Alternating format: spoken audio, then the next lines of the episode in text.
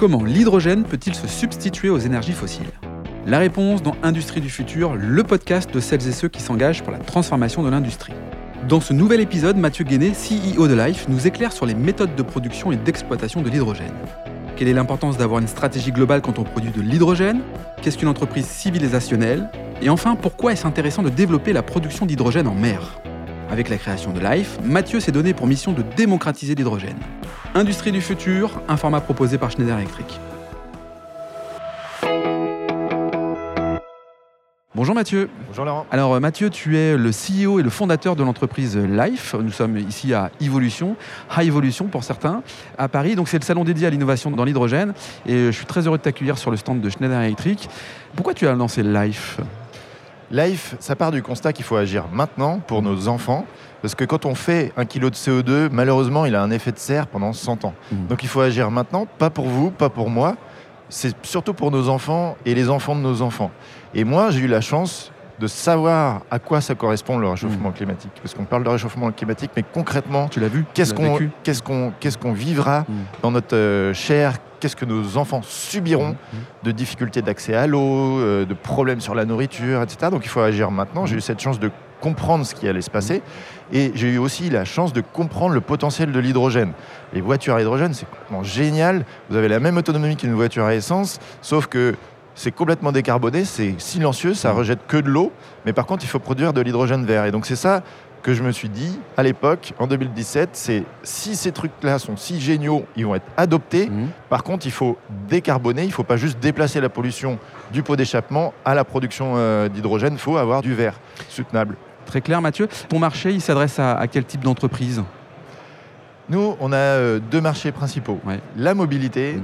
et l'industrie. Il faut savoir que quand vous regardez les émissions de CO2 qui sont liées à l'utilisation de l'énergie, vous avez 23% des émissions de CO2 qui sont liées à l'industrie et 23% au transport. Donc on parle toujours de la voiture de monsieur et madame tout le monde. Ouais. C'est important de la décarboner, mais c'est encore plus important de décarboner les 54 millions de camions qui roulent en Europe, qui Mhm. consomment 35 litres au 100, qui roulent 10 heures par jour, 6 heures sur... euh, La priorité six- est là, Voilà, c'est ça.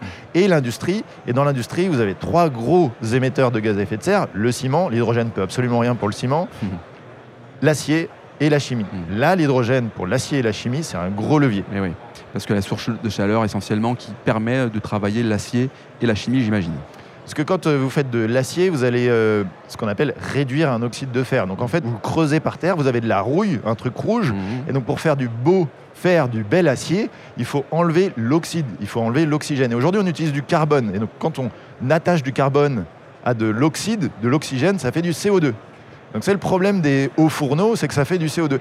Et si on utilisait du H au lieu du C, si on utilisait de l'hydrogène au lieu du carbone, on, on arrive à enlever cet oxyde, cet oxygène avec du H, donc on fait du HO, H2O, de l'eau. Très clair. Et donc là, on arrive à décarboner. Et là, on n'est pas du tout en concurrence avec un électron ou quoi, parce qu'on utilise l'hydrogène en tant que composant chimique. On a besoin du H en tant qu'élément le plus simple et le premier de la tablature de Mendeleïev. Donc il n'y a pas d'autre solution que ça. Et alors du coup, euh, Life, sur ton site internet, vous dites que vous êtes le premier, le seul fournisseur d'hydrogène vert et renouvelable. Alors dans l'hydrogène, il y a plusieurs types d'hydrogène.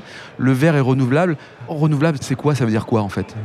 Notre usine, qui est toujours la seule en France à pouvoir livrer de l'hydrogène Ouais. concrètement, donc euh, on est les seuls à qui vous pouvez acheter ou faire livrer de l'hydrogène aujourd'hui, Ouais. est connectée directement à des éoliennes. D'accord. Et pompe de l'eau de mer dans le port sur lequel on est installé. Mm.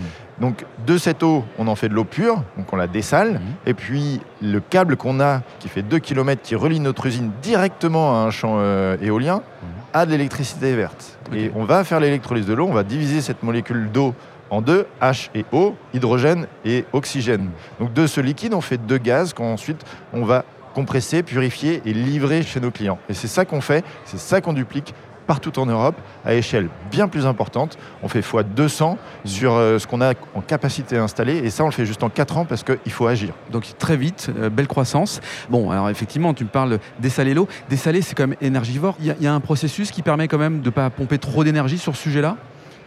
C'est une image d'épinal qu'on a des grandes unités de dessalement qu'on Ouais. voit à Barcelone ou Ouais. au Moyen-Orient. En fait, nous, c'est 1% de l'investissement Mm.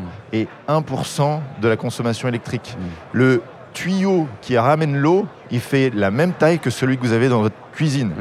L'unité aujourd'hui de dessalement, elle consomme l'équivalent de ce qui est nécessaire pour faire 3 kilos de riz par jour. Donc vous voyez, c'est rien du tout, une paire de jeans. Ok.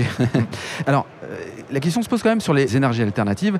Est-ce qu'elles sont quand même capables de substituer à l'énergie fossile et ou nucléaire? Est-ce que vraiment on est capable de dire aujourd'hui, oui, demain, après-demain, ça va se substituer à l'énergie nucléaire ou fossile Ça, c'est une excellente question.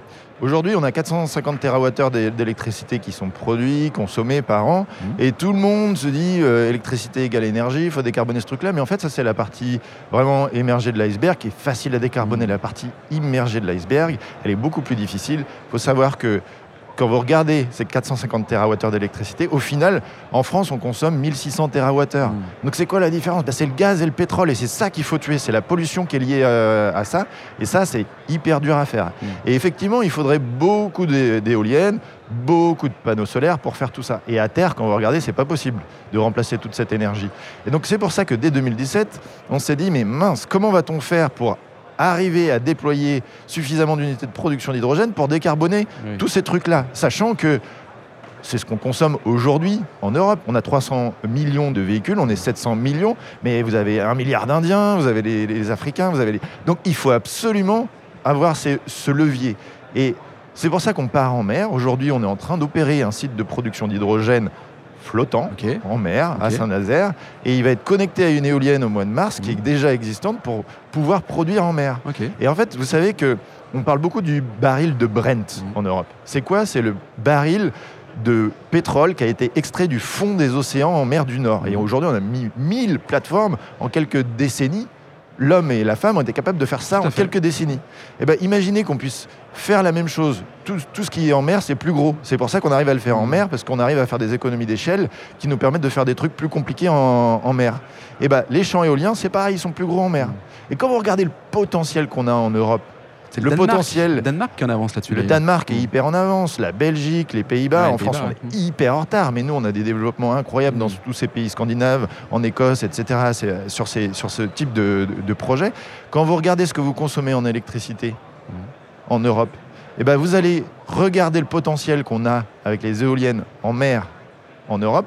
Ben vous avez 11 fois notre consommation électrique actuelle, 11 fois que vous pourriez capter en mer. Donc en fait, on vient de la mer et c'est aussi elle qui va nous donner suffisamment d'espace, suffisamment d'eau pour produire suffisamment d'hydrogène pour remplacer une bonne partie du gaz et du pétrole qu'on consomme actuellement. On peut dire, alors je connais à peu près la réponse, mais est-ce qu'on peut dire que quand même l'hydrogène est game changer finalement? Ce qui vraiment change les choses, c'est que les gens prennent conscience qu'il faut changer.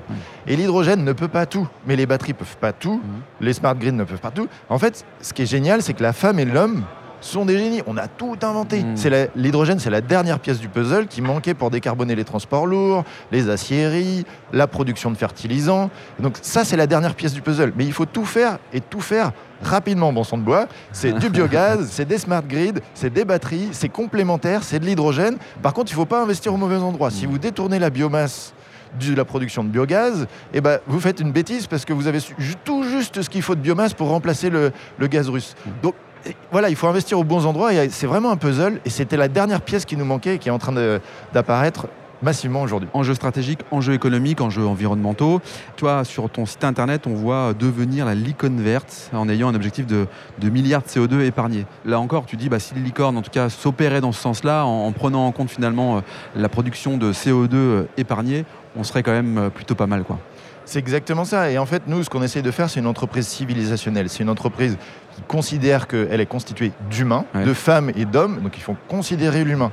Et il faut considérer qu'on vit en société et avoir un impact, c'est important. Et nous, ce qu'on démontre, c'est qu'on est capable de créer de l'emploi, mmh. de faire du profit, des bénéfices, du chiffre d'affaires, d'avoir un impact positif, d'être content à le faire et de pouvoir recruter parce que les gens ont besoin d'un but dans, dans la vie. Sens, c'est ça. Le, fameux sens. Alors, Mathieu, pour euh, être un leader, faut-il se contenter simplement d'être sur le territoire national ou faut-il euh, conquérir finalement l'Europe parce que ce n'est pas un projet national, c'est un projet mondial? C'est indispensable d'être euh, international. Aujourd'hui, on est dans 12 pays. La majorité de nos projets sont à l'étranger, notamment dans des pays qui ont compris qu'il fallait développer massivement et rapidement de renouvelables et qui aujourd'hui payent pas cher l'électricité parce qu'ils ont investi initialement. Mm. Et on a des développements au Danemark, c'est un, super pays qui a compris qu'il fallait produire pour soi et aussi aider son voisin, copain, l'Allemagne. Parce que contrairement aux nuages de Tchernobyl, le réchauffement climatique ne va pas s'arrêter aux frontières euh, françaises. Eh ouais. Alors dans l'hydrogène, on a une- un sujet, une problématique qui est le stockage. On fait quoi avec le stockage? Parce que c'est un sujet quand même. D'ailleurs, sur ce salon, on voit pas mal de, de solutions autour du stockage. Comment euh, finalement euh, Life euh, répond à cela? Alors, ce qui est vachement bien, c'est que quand vous réfléchissez à ce que fait l'hydrogène, l'hydrogène rend l'électricité pratique, l'électricité verte pratique. En fait, on transforme un électron Mhm. en gaz. Et pourquoi on est accro au pétrole? Pourquoi on est accro au gaz? C'est parce que c'est pratique. C'est inefficace au possible. Votre moteur de voiture, il n'est pas efficace du tout. Quand vous roulez en ville, vous avez que 15% d'efficacité. Mhm. Donc c'est avant tout une machine à réchauffer l'atmosphère et à polluer. Et un petit peu, juste à 15%, à vous faire euh, avancer. Donc pourquoi est-on accro à cette énergie qui est très polluante et qui est inefficace? C'est parce qu'elle est pratique. On peut la stocker, on peut la transporter avec un camion, avec un bateau, avec un tuyau, avec un pipeline. Et ce que fait l'hydrogène, c'est qu'il rend l'électricité verte, pratique, Oui. stockable et transportable dans un tuyau, dans un conteneur, dans un bateau. Donc c'est exactement ce qu'on a comme avantage du, euh, du pétrole aujourd'hui, la praticité, la versatilité de l'énergie, la disponibilité. Bah, on rend l'énergie verte pratique. C'est ça qu'apporte l'hydrogène. Mathieu, merci pour cet éclairage et la présentation de ton entreprise. On voit que tu la vis. Pour entrer en contact avec toi, comment fait-on? Ton site internet, un LinkedIn? On vient de lancer un nouveau site qui s'appelle Life Heroes qui permet à tout le monde de créer son écosystème euh, hydrogène. Que vous soyez vendeur de véhicules, que vous vouliez acheter de l'hydrogène, allez sur Life Heroes et vous aurez tout ce qu'il vous faut.